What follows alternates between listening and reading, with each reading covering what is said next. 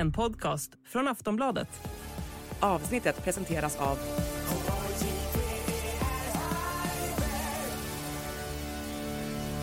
Stödlinjen punkt se, åldersgräns arton år.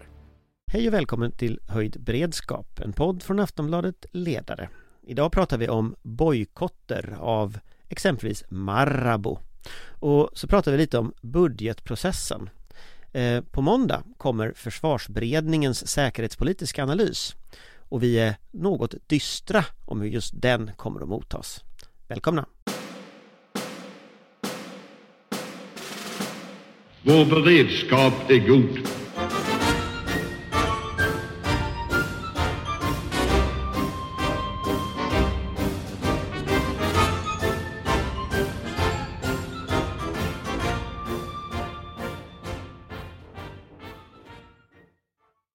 Ja, hej och välkomna. Det är eh, vi som är här just nu är Patrik Oxanen som sitter här i studion. Japp, från Tanksmedjan Frivärd. Och Amanda Wollstad.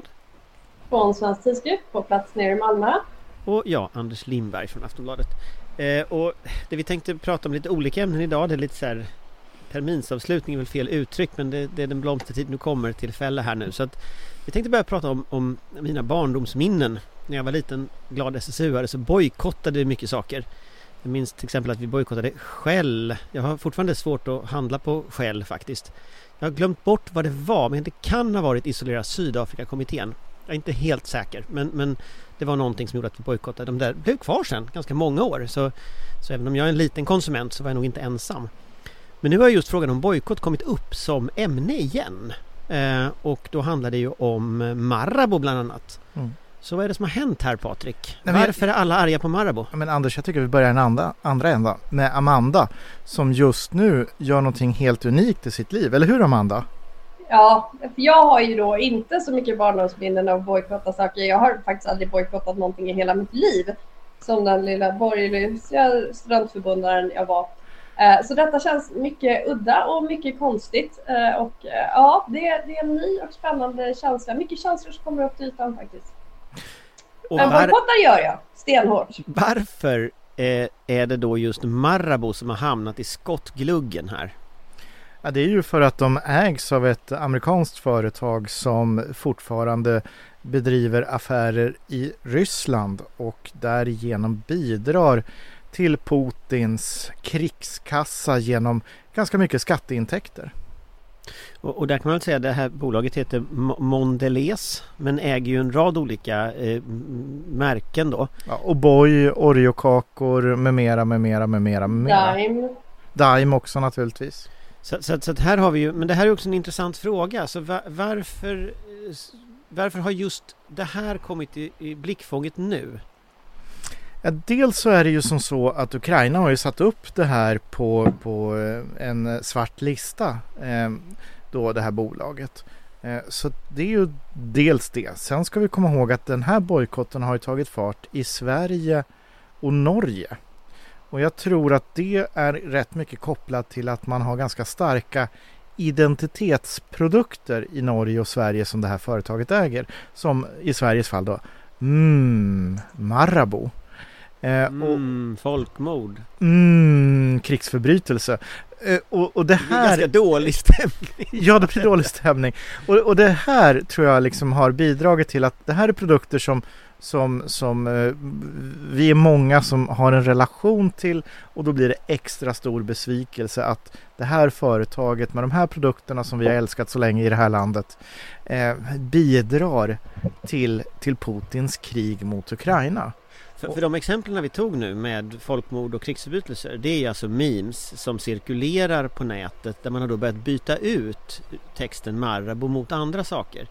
Så det här är liksom ganska en gräsrotskampanj som har kommit underifrån mycket. Dels är det Ukraina som har svartlistat tydligt, men sen är det också en gräsrotskampanj bland en massa nätanvändare som har ju gått väldigt långt i att kritisera företaget. Men Marabou backar inte, de ska vara kvar i Ryssland. De har väl väldigt lite att säga till om, och detta är ju också ett, ett större problem som lite har kommit upp i huset. Det var ju samma sak när det var Pernod Ricard skulle återuppta sin export till Ryssland. Och eh, Absolut vodka hamnade i skottgluggen. det är ju väldigt många traditionella svenska varumärken som inte är speciellt svenska längre. Och de har ju begränsat inflytande på hur eh, deras moderföretag beter sig. Och det är ju också en intressant problematik egentligen. Dels naturligtvis när det handlar om sådana här saker, men också i frågor om försörjningstrygghet och prioriteringar och så vidare. Eh, för att jag tror inte det är så tjursamt för Marabous personal och anställda och P R-kontor här i Sverige. Men vad ska de göra? Förmodligen är det så att Mondelēz eh, tycker att Sverige är en liten skitmarknad och de tjänar, för de är ju stora i Ryssland. De är ju marknadsledande eller tvåa i flera segment. Bland annat choklad, chokladkonfekt, tuggummi och kex av olika slag. Eh, så de har ju ökat sin omsättning där väldigt mycket och betalar väldigt mycket i skatt. Och det är det det någonstans där kokar ner till. Så att de har väl, de prioriterar. De, de skjuter väl det går för ja, men om man ska ta, så här långt. Men om man ska ta lite, lite seriöst, det här med memesen och så, det är ju lite av humor i detta. Men, men om jag tar mig själv, jag är ju då till skillnad från Amanda en glad bojkottare sedan, sedan många år tillbaka. Jag har fortfarande svårt att handla på Shell sedan dess. Jag har till exempel, om, om man tar, tar andra företag som, som jag bojkottar. Jag kan ta ett ex- exempel som är senare, som var ett företag som heter Toys R Us som etablerade sig i Sverige. Och det första de gjorde var att ta en stor konflikt med Handels. Därför att de ville inte ha kollektivavtal eh, med resultat att, att en person som jag då, som följde politiken, tyckte att det här var ganska dåligt. Har nog aldrig i mitt liv sedan handlat på Toys R Us. Så att det här med bojkotter är ju någonting som faktiskt är kvar under lång tid. Så även om det kanske är en liten skitmarknad som du säger, Amanda, så det, det är ändå någonting som förändrar människors beteende. Eh, och jag har nog, som du säger, det är inte så många sätt till höger i politiken som har använt det som en metod. Eh, även om man har använt det också. Men här känns det väldigt folkligt. Det känns som att det liksom hela, det känns som att alla i stort sett är med på det här. Det här är jättebra. Det har varit flera moderata riksdagsledamöter ute till exempel och delat artiklar och länkar och eh, ICA-handlare som har plockat bort varorna och sådär. Så det här är ju väldigt brett över hela det politiska spektrat. Eh, och stora delar av högern, inte minst Moderaterna, är ju väldigt engagerade i Ukraina-frågan på alla möjliga vis. Och jag tror precis som du säger att det här hänger kvar. Eh, även om man inte kanske minns varför man bojkottar så minns man olustan och att det var något som inte stämde. Och sen alla de här, för det är ju flera stora kunder som har hoppat av och övergivit Marabou de senaste veckorna. Det är S J, det är S A S, Norwegian, för detta gäller ju även det norska systerföretaget Freja, är det de heter va? Mm. Och nu har Försvarsmakten har slutat köpa in deras produkter och bor ju annars en stor grej i Försvarsmakten. Tallink Silja var väl en av de senaste nu. Kom Stena Line. Stena Line kom nu precis att Liseberg som har fått väldigt mycket kritik för att de inte ville stoppa. Nu i alla fall har pausat inköpen tills att de hinner ta ett styrelsemöte och fatta beslut den vägen. Och de här kunderna, det är ju inte säkert att de kommer tillbaka även om bojkotten upphör. Därför att de kommer nu hitta nya leverantörer och teckna nya avtal. Och, och det är ju inte alls säkert att de kommer backa ifrån det eller gå tillbaka till Marabou även om bojkotten upphör. Så att detta är ju en stor förlust för dem. För lång tid framöver. Jag tycker det här är ganska intressant att se hur den här bojkotten har spridit sig. Eh, och jag, jag för mig att det, det började i Norge och sen så sprider det sig över till, till Sverige. Och så ser man då liksom att det är företag efter företag, aktör efter aktör. Och så är det några som tvekar och då får de, får de massa kritik. Eh, som Liseberg till exempel. De, de var ju först ut och sa att nej, vi nog, nej. Eh, och, och sen så har, du liksom, har de nu då backa till att nu stoppar vi i väntan på vårt styrelsemöte. Eh, och, och så ser vi nu att det håller på att sprida sig till, till rederinäringen. Eh, och då börjar ju den här bojkotten då ta sig över till Finland. Vasa Line som går mellan Umeå och Vasa. De ska ta ett beslut senare i veckan. Eh, nu ökar ju trycket på Eckerölinjen och Viking Line att följa Tallink Silja. Och då plötsligt har den flyttat in i Finland också. Eh, och i Sverige nu så väntar vi ju på att se vad händer med ICA, K F, eh, Citygross och de andra eh, handlarna och Pressbyrån. Så att nu förväntar jag mig att nu kommer trycket att börja öka på dem eh, att göra samma sak. Och, och om det här händer då, eh, då börjar det ju bli mer kännbart för, för Mondelēz, särskilt om det börjar sprida sig till fler marknader. Och jag tror att det är som så att för att visa konsumentmakt så behöver det vara tvärövergripande i flera länder eh, när det handlar om ett sånt här stort bolag. Då när de börjar se att kalkylen faktiskt blir negativ på helheten. Man tappar inte bara en liten marknad, man tappar många, många marknadsandelar i flera länder. Eh, då kan man börja få effekt.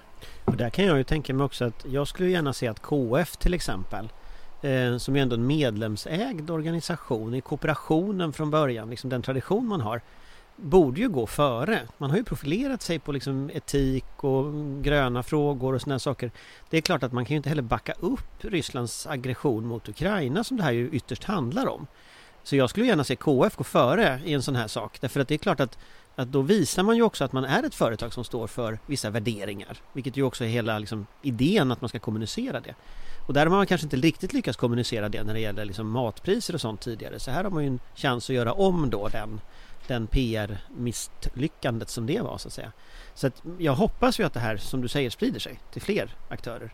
Jag tror ju framförallt att den kedjan som är först ut att ta ett beslut i det här eh, kommer få väldigt mycket cred. Och det har ju varit några enskilda handlare, framförallt inom ICA, där de ju har ganska stor frihet, som antingen har satt upp skyltar om att eh, Mondelēz och Marabou är svartlistade av Ukraina, eller helt enkelt plockat bort varorna. Men jag skulle ju också un- önska, ärligt talat, apropå K F:s roll, eh, nu vet jag inte hur likt systemet är i Danmark, men Coop i Danmark, de säljer ju en massa ukrainska varor, inte bara alkohol utan även liksom spannmål och flingor och sylt och sånt. Alltså det hade jag ju också hemskt gärna sett, att eh, svenska kedjor inte bara bojkottade Ryssland utan faktiskt såg till att stödja Ukraina praktiskt också. Det hade nog folk dessutom köpt. Så det hade ju det antagligen absolut funkat liksom som affärsidé. Vi har ju sett hur bra det har gått för den här ukrainska ölen nu. I alla fall på Systembolagen i Malmö. För den är ju beställningssortimentet egentligen. Men de tar ju in det i butiker där den beställs tillräckligt ofta. Och bara här i stan tror jag vi har fem, sex systembolag som numera har den på hyllorna permanent för att den är så efterfrågad. Det är så gamla hedliga metoder från, från förr som liksom kommer tillbaka. Det kanske blir som i Sydafrika till slut, att Ryssland blir just så, så, här, så mycket paria bland vanliga konsumenter att det till slut inte går att handla någonting som har en koppling till dem. Så blev det ju mycket med Sydafrika på den tiden det var. Att det blev en sån extremt stark paria bland vanligt folk att det, det funkade inte för föreningar eller vanligt folk att ha liksom, kontakt. Det gick inte. Det kanske är på väg mot det. Är det ytterligare information också, för det, det är många har invänt, det finns ju två stora invändningar om det här. Det ena är ju att man skadar svenska företag och svenska jobb, och det gör man ju naturligtvis i hemmening, och det är ju jättetråkigt för dem som jobbar på Marabou. Eh, jag lider med dem. Eh, men situationen är ju sådan som den är, att eh, ja, de slipper i alla fall väckas av bomber över sina hemorter. Alltså det här är en så stor fråga, så att man måste kunna ställa företaget till svars. Och även om det är svårt för de svenska företagen att påverka sina ägare, så går det ju. Det såg vi ju absolut Pernod Ricard, där bojkotten ju faktiskt hade sin upprinnelse i Sverige. Och motståndet blev så kompakt att man faktiskt valde att backa för hela koncernen. Men sen har det också varit den här frågan, för det är ju, nu är ju Mondelēz svartlistad av Ukraina, och det gör det ju en särställning. Men det finns ju även andra stora konglomerat som fortfarande handlar i Ryssland. Unilever är ett av dem, G B Glass. Och då kommer ju frågan upp, ska man då bojkotta alla de här varorna? För de är ju otroligt dominanta och har ju väldigt mycket varumärken på hyllorna. Eh, och det korta svaret är väl ja, helst. Eh, det, det är klart att man ska bojkotta företag som gör affärer med Ryssland i större utsträckning som möjligt. Men man ska inte heller förakta att man nu fokuserar på ett företag och ett varumärke. Därför att signalvärdet i detta är oerhört stort. Så även om man bara bojkottar Marabou, så gör ju det alla andra företag. Får, det får ju dem att inse vad konsekvenserna kan bli, att konsumenterna faktiskt bryr sig. Så att jag undrar om det inte till och med är bättre med en fokuserad bojkott av några enskilda varumärken där man faktiskt kan påverka, om man nu inte kan tänka sig att bojkotta samtliga. För genomslaget så är det ju en enklare sak att repeterat budskap eh, kring en produkt eller så, som, som är lättare att för folk att komma ihåg och fastna, och så skickar man det budskap du är inne på, Amanda. Sen vill jag bara lägga till att om jag minns rätt nu, med reservation för att minnet kan ju svika en dag när det är trettio grader varmt ut, jag är väldigt glad att vi sitter i en sval studio, eh, är ju då att Unilever är ju inte svartlistade av Ukraina, vilket är skillnaden i, i det här fallet. Så att det finns grader i helvetet också, så att säga. Sen är det väl också så att en gammal hederlig ståndpunkt från, från mitt lilla bojkotthörn här borta, den är ju det att det, det viktiga det är ju att man är väldigt tydlig med det man gör. Att man bojkottar, att man förklarar varför, att man håller i eh, och att man gör det man kan göra. Alla kan inte göra något. Men det faktum att man inte köper en chokladkaka från Marabou nästa gång man går och handlar choklad utan köper något annat, den är, när summan av alla konsumenter gör så, enormt stor. Så även om man inte kan liksom bojkotta alla de där sakerna, utan man kan göra en ruta, så den rutan i sig tillsammans med det andra är grejen. Och det är det som jag tror också är lite fördelen med den här strategin, att man kan liksom, man kan göra lite grann, men det påverkar ändå på totalen ganska mycket. Mm. Och då kanske man upptäcker att det finns en annan choklad som är godare. Det vet jag inte alls. Jag är inte så förtjust i choklad, tänker jag. Finns det några andra märken som man kan... Det var ukrainsk öl som en bra idé där. Den tyckte man för, den idén. Ja, jo, det, en sån här dag är vi alltid för öl och särskilt ukrainsk öl. Rinner bort i den här värmen. Jag tänkte, men det var bojkotterna. Jag tänkte vi ska ha några ämnen till. Vi ska gå på en lite mer seriös ton. Det har ju nu i förra veckan var det väl, så berättade ju Försvarsmakten kring hur man har utbildat, hur Sverige rent praktiskt har utbildat ukrainska förband på den materiel som Sverige ju skickar till Ukraina.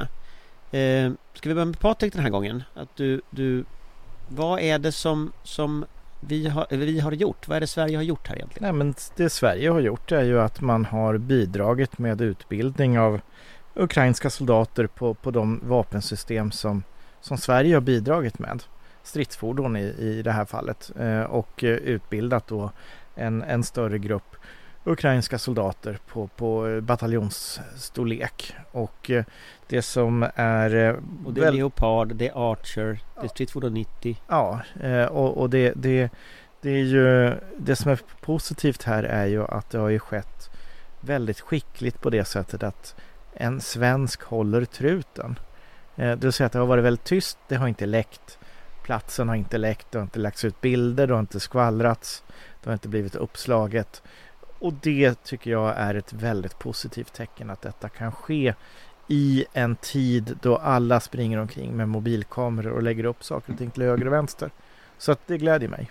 Jag tänkte, Amanda, den enda stället jag sett någon skriva om detta förut, det var ju The Times som skrev, och de hade väl rört ihop siffrorna ganska mycket, men det var ändå de enda som skrev det. Varför tror du att det har varit så tyst om insatsen fram tills att den liksom offentliggjordes brett när den var klar?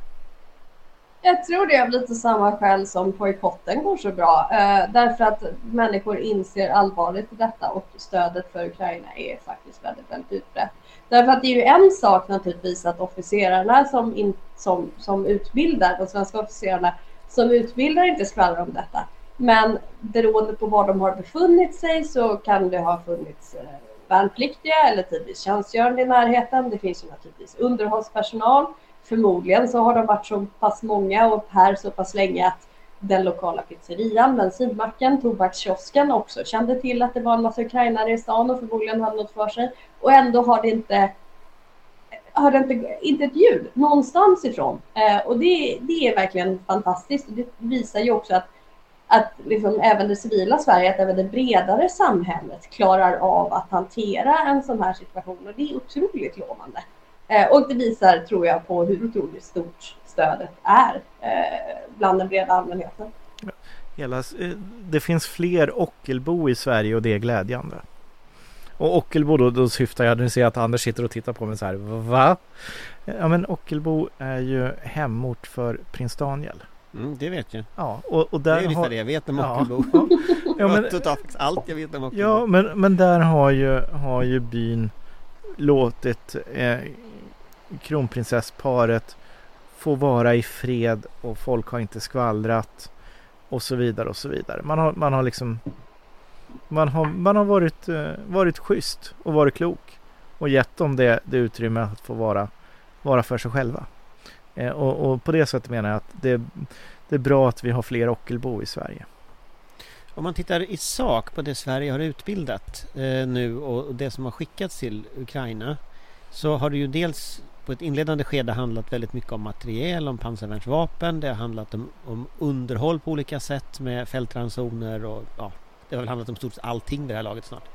Eh, Men det här är ändå den skarpaste insatsen hittills, måste man ändå säga, att utbilda ett förband som nu sannolikt är någonstans i fronten i Ukraina i den här våroffensiven.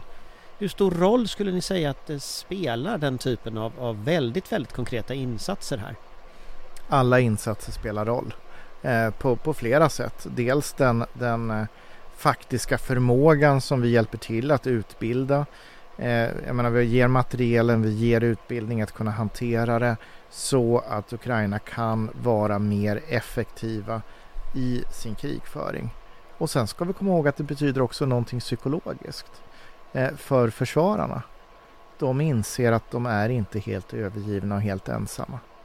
Det finns en värld utanför de själva som bryr sig och som är engagerade och som inte glömt dem. Vad tror du, Amanda, fortsätter försvaret att utbilda folk nu, eller vad tror du händer nu? Alltså det känns som att man ska spekulera allt för mycket i det, av samma anledning som att det var bra att folk inte läckte. Jag hoppas ju naturligtvis det. Det har ju varit väldigt lovande, det har ju uppenbarligen funkat väldigt väl.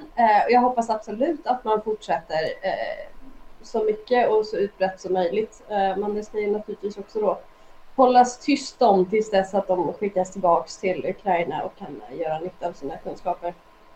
Jag kommer ihåg första gången jag tror jag förstod att det var ungefär det här som hände. Även om någonstans i bakhuvudet så räknar man ju ut att de behöver utbildning och den lär väl ske någon annanstans än i fronten. Liksom. Men, men det var när, återigen, TikTok då som, som Patrik är i krig mot, men som jag tittar en del på. Du, så du menar att det är helt okej okay med det kinesiska kommunistpartiet? Och precis, deras underrättelsetjänst.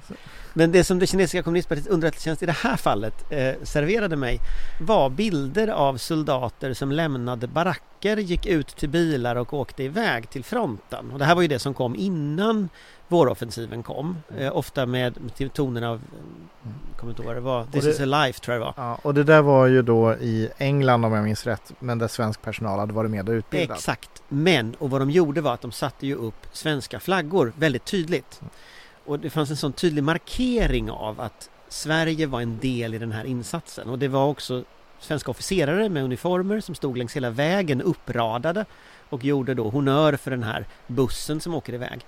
Och just det här var väl Storbritannien någonstans, jag kommer inte ihåg exakt vad det var, men det, det var liksom tydligt att här pågår någonting större som är mycket mer liksom avancerat eh, än, än bara eh, liksom, ja, En, en bara en, liksom en utbildningsinsats. Det här var någonting mycket mer avancerat. Man, man la upp liksom en slags plan för hela den här våroffensiven för att visa att hela Europa var med. Men sen har inte man sett så mycket av det där. Utan det var liksom de här svenska flaggorna som kom. Och sen så kom ju massivt nu den här liksom informationen lagom när våroffensiven kommer. Men jag tycker att det är ganska intressant som liksom en, en, en, en, en fråga om psykologiskt försvar. Därför att Ukraina har varit otroligt skickliga. Vi hade ju tidigare avsnitt här av, av, av podden när vi pratade med F O I om det. Vad var det som gör dem så skickliga? Eh, är det någonting som, som Sverige också har liksom tagit åt sig? Lär vi oss av detta på riktigt när vi tittar på de här sakerna? Eller, eller är det här någonting som vi kommer att tänka att ah, men det där var Ukraina bra på, det här kommer inte vi att klara? Det är ju en sak som har också blivit känd här i veckan, som har varit, som Myndigheten för psykologiskt försvar har kommenterat. Och eh, det var i S V T. Eh, då, då blir det ju tydligt att eh, en av de sakerna som Sverige bistår Ukraina med, det är bland annat utbildning och kunskap och, och målgruppsanalys och så eh, för, eh, för psykologiskt försvar. Eh, och det är klart att det är ju inte en one way street eh, i, i, i det. Så att det är klart att vi ser och lär oss. Så det känns ju lite som att de borde lära oss snarare än att vi borde lära dem på många av de här områdena. Ja, men det, det finns ett ömsesidighet i det. Därför att det finns en del saker som, som, eh, som också Ukraina behöver hjälp med att, att förstå och, eh, och lära sig. Så att, så att det här är en sak som det, det som Ukraina gör här för oss är också då att vi, som du säger då, att vi lär oss också av dem. Eh, och det finns en ömsesidighet i det. Sen kan det nog också vara så att vi kan mer än vi gör på de här områdena. För det finns ju också Det finns ju en väldigt korrekthet inom kommunikationen, både när det gäller myndigheten och det gäller totalförsvaret och så vidare. Att man ska hålla sig till ganska strikta mallar och interna regelverk. Men det behöver ju sig inte innebära att vi inte kan bättre egentligen, bara att de grupperingarna inte får utrymme i fredstid. Ja, vi ska k- komma ihåg också att det är ju... Det är ju instruktioner som styr myndigheters agerande, och att det är klart att det gäller ju olika instruktioner för fred och höjd beredskap som, som det blir då vid krig eller krigsfara, så att, så att regelverken ser ju lite olika ut då också. Så vad skulle ni säga händer nu om vi tittar framåt lite utifrån detta? Det här förbandet har åkt dit, vi hoppas att stödet fortsätter, eller det vet vi ju att stödet naturligtvis fortsätter. Eh, Men nu, nu har ju vår offensiv satt igång. Eh, nu vet vi ju det. Ryssarna inledde den med att spränga den här dammen. Eh, fruktansvärda konsekvenser för civilbefolkning, för djur, för natur. Greta Thunberg gick ut och sa att det här var ett ekocid. Alltså det kommer från genocide, alltså folkmord fast för, för miljön. Eh, och det är ju för att bromsa den ukrainska offensiven som ryssarna gör detta. Mm, man frigjorde trupp. Man frigjorde trupp, man kortade fronten. Liksom. Det var det man gjorde. Eh, Vad vi vet utifrån den information som är hittills, hur, hur, hur skulle vi säga att det går, den här offensiven? Amanda? Mm. Alltså det är ju otroligt svårt att säga. Eh, det är ju så pass tidigt nu. Vi vet ju att eh, det förekommer stora ukrainska förluster naturligtvis. Det är liksom inget, eh, det är inget enkelt krig det här. Eh, samtidigt så vet vi ju också att de, de driver på. Man har fått relativt mycket material och hjälp utifrån. Det är bara att hoppas och framförallt hålla i. Fortsätta utbilda, fortsätta donera material, fortsätta se till att de behöver det de har. Jag tycker kanske det är lite tidigt att säga om hur det kommer att gå ännu. Ryssland förbereder sig för ett långvarigt krig och det finns ingen ändrad intention från den ryska statsledningen. Eh, och eh, det gör att eh, alla förhoppningar om, om att eh, det här ska ta slut snabbt, de kommer nog att bli ganska grusade. Därmed inte sagt att Ukraina inte kan nå, väldigt, eh, nå framgångar på slagfältet. Men, men det finns ingen snabb lösning i sikte. Det finns ingen, ingen förväntan att Ryssland ska förvandla sig till en fredsälskande nation som är beredd att erkänna sina... sina krigsförbrytelser, ställa ansvariga inför rätta och betala krigsskadestånd och dra sig tillbaka. Det, det kommer liksom inte att hända, tror jag. Även om vi kan hoppas och drömma om det. Och det gör att vi, vi måste vara beredda på ett långt och svårt krig och att det kommer att fortsätta. Sen hoppas jag verkligen att, att Ukraina kan skörda framgångar i den här offensiven. Men det är väl kanske det som, som vi vet hittills är väl att det är en ganska svår uppgift som man har framför sig. Och om man tittat på tidigare ukrainska offensiver så har de ju varit framgångsrika förra året. Men det finns ju också en gräns för hur långt, hur framgångsrik man kan vara. Och just att spela ner förväntningarna, eh, att inte liksom tänka att det här inte går hela vägen fram till gränsen och att man kastar ut ryssarna från Krim och sen är det löst. Utan att det här kommer att ta ganska lång tid, det tror jag väl är den centrala erfarenheten. Och det leder oss ju över till nästa ämne som jag försöker göra en liten övergång till, nämligen det vår egen vår egen planering i form av, nu avbröt du min lilla övergång där, Amanda, vad sa du? Ja, för att jag jag, jag såg mig lite klar helt enkelt. Nej, men jag tänkte bara snabbt återknyta till det vi pratade om i början. Det här är ju en av anledningarna till att bojkotterna av våra handelsmönster är så viktiga. Därför att detta kommer bli en utdragen konflikt och ett av de medlen vi normala människor har är, förutom att trycka på våra politiker att stödja Ukraina så mycket som möjligt, just att se till att lamslå Rysslands ekonomi. Att det ska straffa sig att handla med Ryssland, det ska straffa sig att betala skatt till Ryssland, därför att det är de pengarna som fortsätter kriget.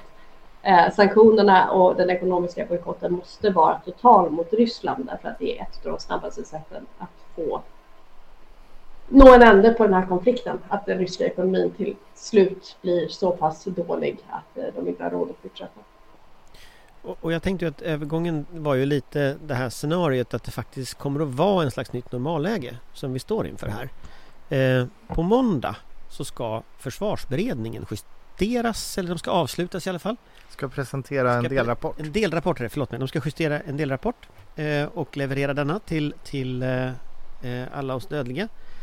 Vad vet vi om den än så länge? Det är ju den säkerhetspolitiska analysen som Försvarsberedningen ska då lämna. Eh, och det är ju inte deras slutrapport, den kommer ju nästa år. Och den ska ju ligga som grund till eh, det försvarsbeslut som ska tas nästa höst. Där man i sin senaste rapport, som var en, eh, en, en avstämningsrapport, då sa att ja, man ville korta försvarsbeslutsperioden med ett år, den nuvarande, och, och starta den nya ett år tidigare på grund av, av läget. Så. Och, eh, den eh, pekade också ut och sa då att planeringshorisonten då, som man räknar med, det är två procent av B N P fram till tjugo trettiofem, att ligga på den nivån. Eh, så att det är de, de så att säga, ingångarna, och den här säkerhetspolitiska analysen ska ju då måla upp vilken, vilken värld lever vi i och vad kan vi förvänta oss framåt av den. Och, och det går ju egentligen att säga väldigt fort. Det är för jävligt. Det kommer nog inte bli bättre. Amanda? Nej, men jag delar väl Patriks analyser. Alltså, ja, det är ju det här. Det är ju långa ledtider inom politiken, och det är ju av en anledning. Och ofta så är det väl kanske bra, men just den här gången så vi vet ju att läget ser ut som det gör. Det är ju liksom ingenting som, som Försvarsberedningen ensamma har kommit på just nu. Det behöver naturligtvis analyseras, och det behöver fattas beslut om hur vi egentligen ser på det. Men, men det tar ju sån tid. Och det, det behöver göras så mycket nu.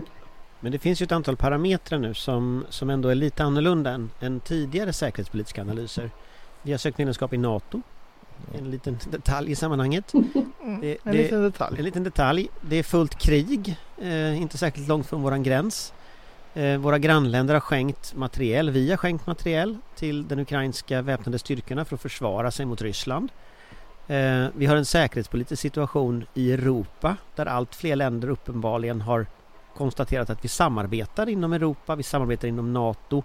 Den här splittringarna som ändå har funnits ganska starkt tidigare, många av dem har slutits. Det är ändå en, en väst som har stått upp som, som en man på ett sätt som man inte riktigt kan se kanske historiskt att man har gjort. Så det är ett antal förändringar, både positivt och negativt. Även om övergripande bilden är väldigt negativ, så det har ändå skett en slags mobili- motmobilisering mot det här. Eh, och n- när man tittar, tycker jag, på, på hur de här analyserna brukar vara uppbyggda, då, då brukar man ju också komma fram, alltså man brukar ju dra liksom, det brukar ligga slutsatser i detta, och vilken färdriktning ska Sverige gå? Alltså vart, vart bör liksom vi ta sikte på? Och en del är ju budgeten. Jag är ju ganska tveksam till att två procent av B N P kommer att hålla. Nej, nej, nej. Det, det är, är liksom redan överspelat. Ja, titta i på våra ja. Så, så, så, så det, det, bara det är det ju en provokation nästan. Jo, nej, men så det, kan, det kommer ju antagligen inte hålla. Vi kan ju titta på NATO-medlemskapet. Där är ju frågan är ju vad som händer. Jag vet inte hur signalerna ska tolkas just nu från olika aktörer. Vi vet inte detta. Jag tror att vi ska tolka det som att ingenting kommer att bli klart före Vilnius. Det vi kan hoppas på är ett turkiskt löfte i Vilnius. Så tror jag att vi ska tolka dagsläget. Eller så ska vi tolka det som Johan brukar säga, att det kommer inte ske för nästa år, eh, men det kommer att vara så här provinser innan. Ja, jag sa att det var det bästa vi kunde hoppas på. Det börjar se ut som att Johan kommer få rätt här. Det är lite obehagligt. Oh, ja. Ja, han är ju inte här och kan säga vad var det jag sa. Nej, precis. Och sen så har vi ytterligare en sån trend, och det är väl att Kina vet vi faktiskt inte vad de gör riktigt här. Nej, och Kina kan ju nu få ökad riskaptit också eh, på grund av att eh, det går ju uselt för dem i demografin, vilket gör att deras eh, t- för tio år sedan så trodde man ju att den kinesiska ekonomin skulle blåsa om U S A, men nu finns det ju prognoser som säger att Kina kommer att nå som max kanske nittio procent av den amerikanska ekonomin, eh, och det är ju en, en jätteskillnad eh, så att eh, ja det eh, och sen när jag ska lägga till min fjärde trend som jag skrev upp mitt papper här, så var det ju att det finns ju en kille som heter Donald Trump i U S A. Gör det? Som eh, verkar vara pigg på att ställa till med en del oreda. Som gör hela situationen ganska oförutsägbar. Även på andra sidan Atlanten, så att säga. Alltså, om ni var försvarsberedning nu väldigt kort och ni ville peka ut en färdriktning, vad skulle liksom kärnan i den vara? Ja, spring, vi börjar med Amanda. Spring fortare skulle jag säga bara. Ja, precis. Mer pengar, snabbare, större vapen nu. Uh, nej, men det är ju det. Uh, det är ju det här vi egentligen har tjatat om i flera år. Uh, vi behöver göra allt och vi behöver göra det igår. Uh, så att det, det kan liksom inte gå fort nog. Uh, vare sig med investeringar eller, eller uppväxling. Utan det är, det är full fart framåt som gäller nu. Uh, därför att det är... Situationen är så pass allvarlig som det är och det är så många ytterligare hotfulla moln på himmelen så att vi, vi måste förbereda oss så mycket vi kan för egentligen alla scenarier. Och det innebär att man samtidigt måste gå med i NATO och liksom se till att anordna, ordna med allt det och bemanning och, och interoperabilitet och så vidare. Samtidigt som vi bygger upp egna förmågor och inser att det, det kan komma att behövas. Alltså inte, inte utanför NATO, men vi behöver ju egna förmågor även inom NATO. Mm. Och då blir jag lite mer bekymrad i, i vad jag hör från Skogsradion. Skogsradion var ju ett uttryck som var liksom ryktespridning eh, så, eh, i, i, i det. Men, men om, om, om jag lyssnar på vad jag hör från Skogsradion just nu så, så blir jag eh, rätt bekymrad när det gäller takten. Jag tycker att jag hör alldeles för mycket om att till exempel det Ukraina-stödet, det kompenseras inte Försvarsmakten för fullt ut. Och att också då att vi ser olika saker budgettekniskt som, som gör att vi, vi, vi, vi, vi, vi får inte ut den effekt som, som var utlovad i tidigare överenskommelser. I praktiken så, så lägger vi inte de pengarna som behövs för att springa det här snabbare. Så, så trots att vi har sagt att vi ska gå upp mot två procent av B N P så, så håller vi på och, och snubblar i det här. Och då, då blir ju den här tuggandet i och analysarbetet och lägga ett halvår på att åka runt i världen och höra av andra vad de säger och tänker för att formulera en säkerhetspolitisk analys som om ett år ska liksom bli en rapport som ska lägga grunden för nästa försvarsbeslut, så tappar vi fokus på att göra de saker vi måste göra. Det låter som att du håller på och sågar hela den svenska modellen för försvarsbeslut. Vi kan nog återkomma till det vid, vid något tillfälle. Och sen ov- ovanpå det så har vi ju min eviga käpphäst, personalfrågan, som ju inte ens har, ingen ens börjat fundera på en lösning egentligen. Eh, var ska vi få all den här personalen ifrån? Vem ska, om vi ska växla upp och, och ha fler värnpliktiga och fler soldater, vem ska utbilda dem? Vem ska truppföra? Vem ska bemanna NATO-staberna? Där man ju fortfarande har en situation där folk snarare är på väg att hoppa av på grund av orimlig arbetsbelastning och usla villkor eh, än någon form av rekryteringssituation. Alltså ja. det är ju en, det, jag tror inte folk inser vilken katastrof för vardande mm. detta är och hur pressad situationen är på väldigt många enheter och förband. Eh, och detta måste liksom lösas nu, annars spelar ingen, har vi ingen personal så spelar det ingen roll hur mycket fancy vapensystem vi har eller hur många värnpliktiga vi tar in om ingen mm. kan utbilda dem. Och så har vi nästa favoritämne och det är materiel. Eh, tjugo femton så, så skrevs det om materielkrisen i bottenplattan. Konkret, Försvarsmakten saknar kängor.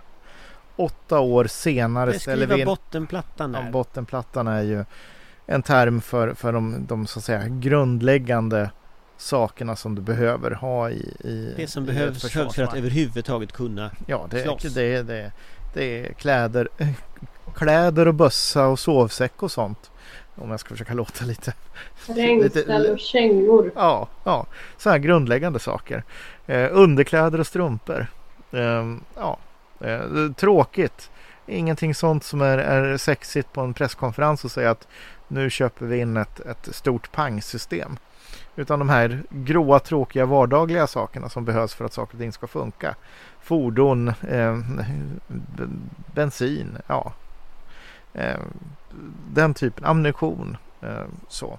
Men, men åtta år senare så, så ställer vi in alltså repetitionsövningar för att vi saknar, vadå?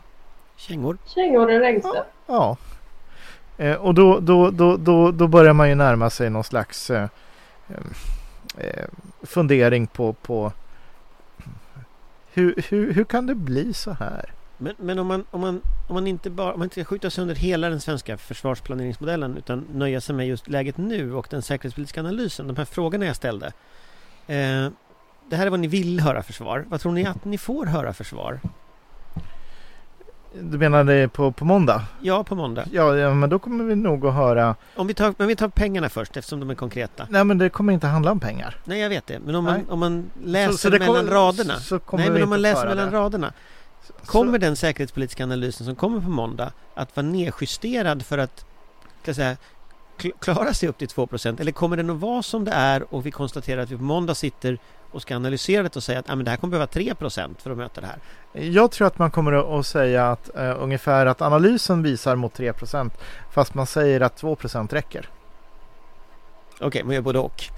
Ja, men jag, jag tror att innehållet kommer att vara så att, att, liksom, att, eh, att det kom, borde, för den som, som läser ut vad det här borde betyda så tror jag att man kommer att kunna läsa ut materialförsörjning, allting. Ja, men liksom, om man förstår konsekvenserna av vad behöver vi ha i en orolig värld som ser ut på det här sättet när vi har alla de här faktorerna som du satt och skrev så fint på pappret, då, då, då hamnar vi ju där. Och, och de sakerna kommer man ju att prata om fast kanske lite finare paketerat med, med, med lite mer abstraktare orden än vad vi pratar om i den här podden, men ungefär samma sak. Men, men det kommer ändå liksom att landa i, i, i vad, vad ramen är. Amanda, om det nu är så att alla inser att det här ramen i själva verket redan har spruckit därför att den förra ramen faktiskt kanske inte höll från början, varför säger inte politikerna det? Därför att det måste någonstans clearas inom partierna och ingen vill egentligen lova så mycket pengar som krävs. Det är finansen som in och spökar igen. Men ingen säger det, inte ens Allan Widman. Det går ett spöke genom Europa. Eller vad skrev ja, Karl Marx? Liberalerna... Jo, det var dock inte just det spöket Karl Marx skrev om. Uh, liberalerna är ju ändå en del av regeringen. Uh, och de... Nej, är de?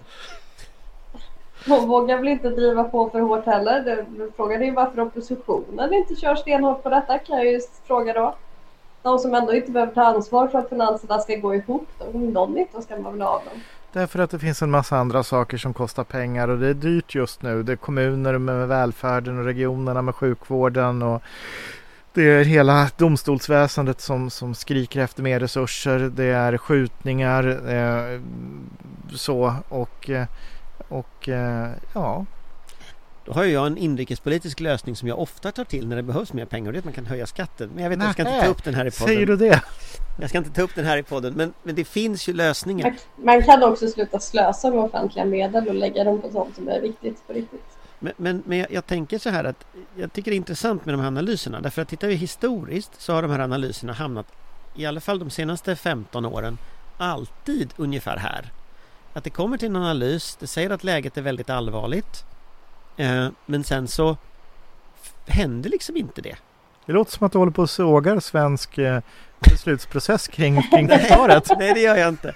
Men jag, jag funderar lite på om det är så att det går att hitta... Nej, jag tror inte jag gör det faktiskt. Jag tror att jag gillar svensk beslutsprocess till försvaret. Ja, men du konstaterar ju själv... Du och jag kommer att tycka olika på den här punkten. Ja, men det, det lät ju som att du landar i en slutsats att, att outputen inte motsvarade verkligheten. Ja, men jag är tillbaka på att det finns en fiende här.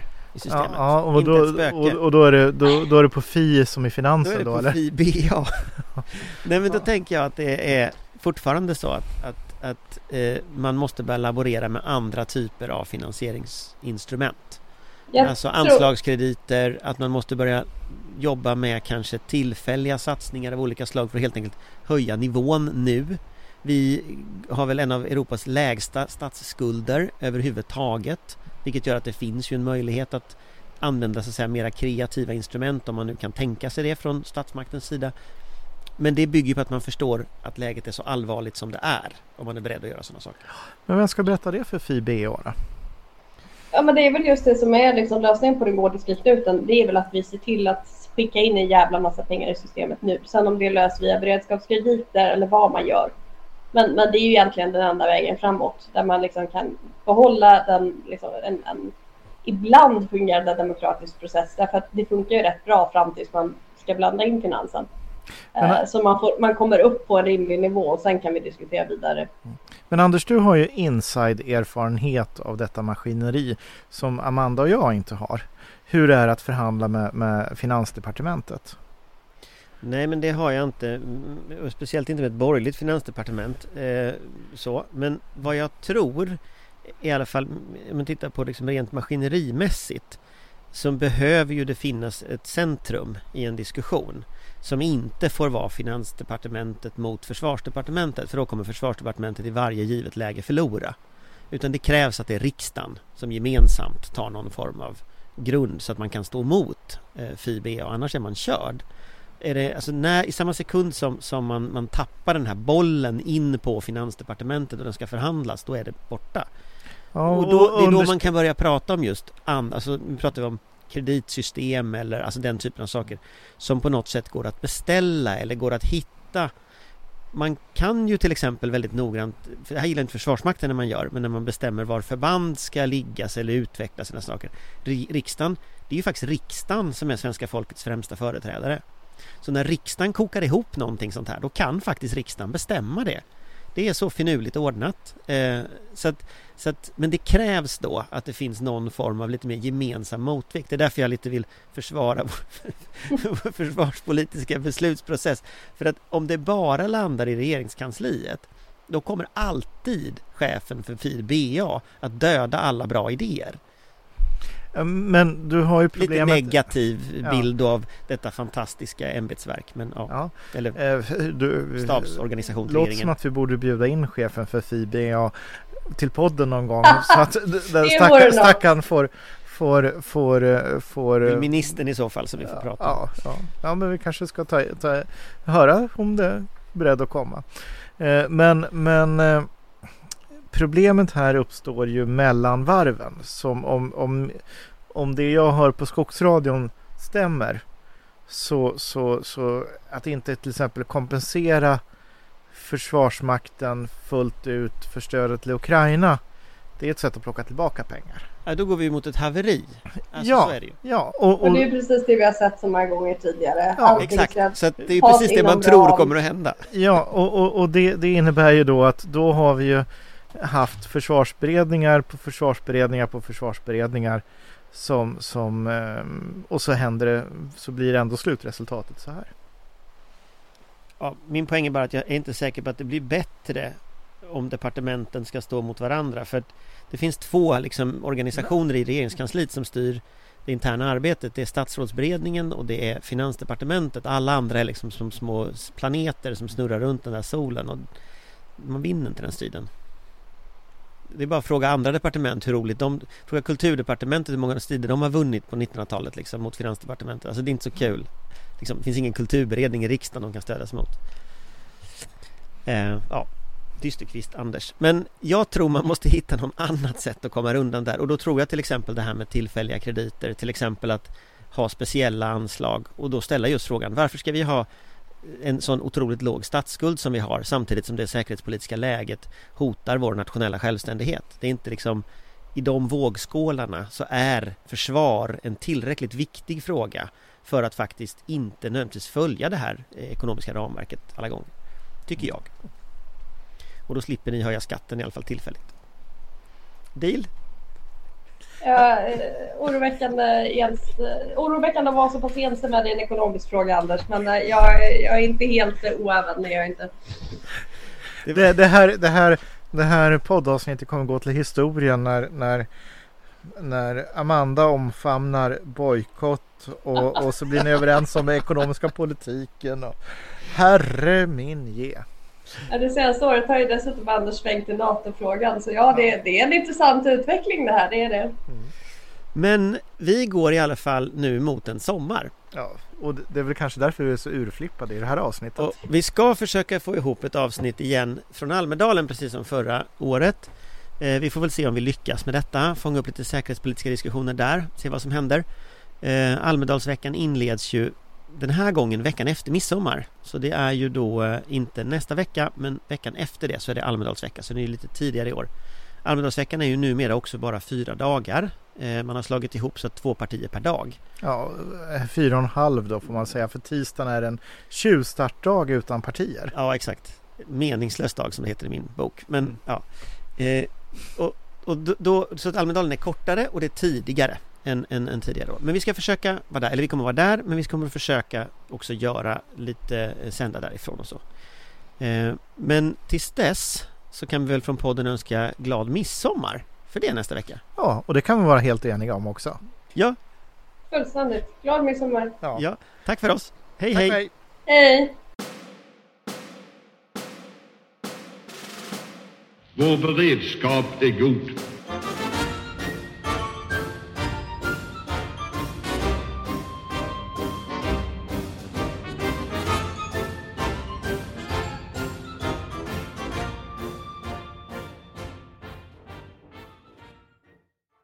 Du har lyssnat på en podcast från Aftonbladet. Ansvarig utgivare är Lena K. Samuelsson.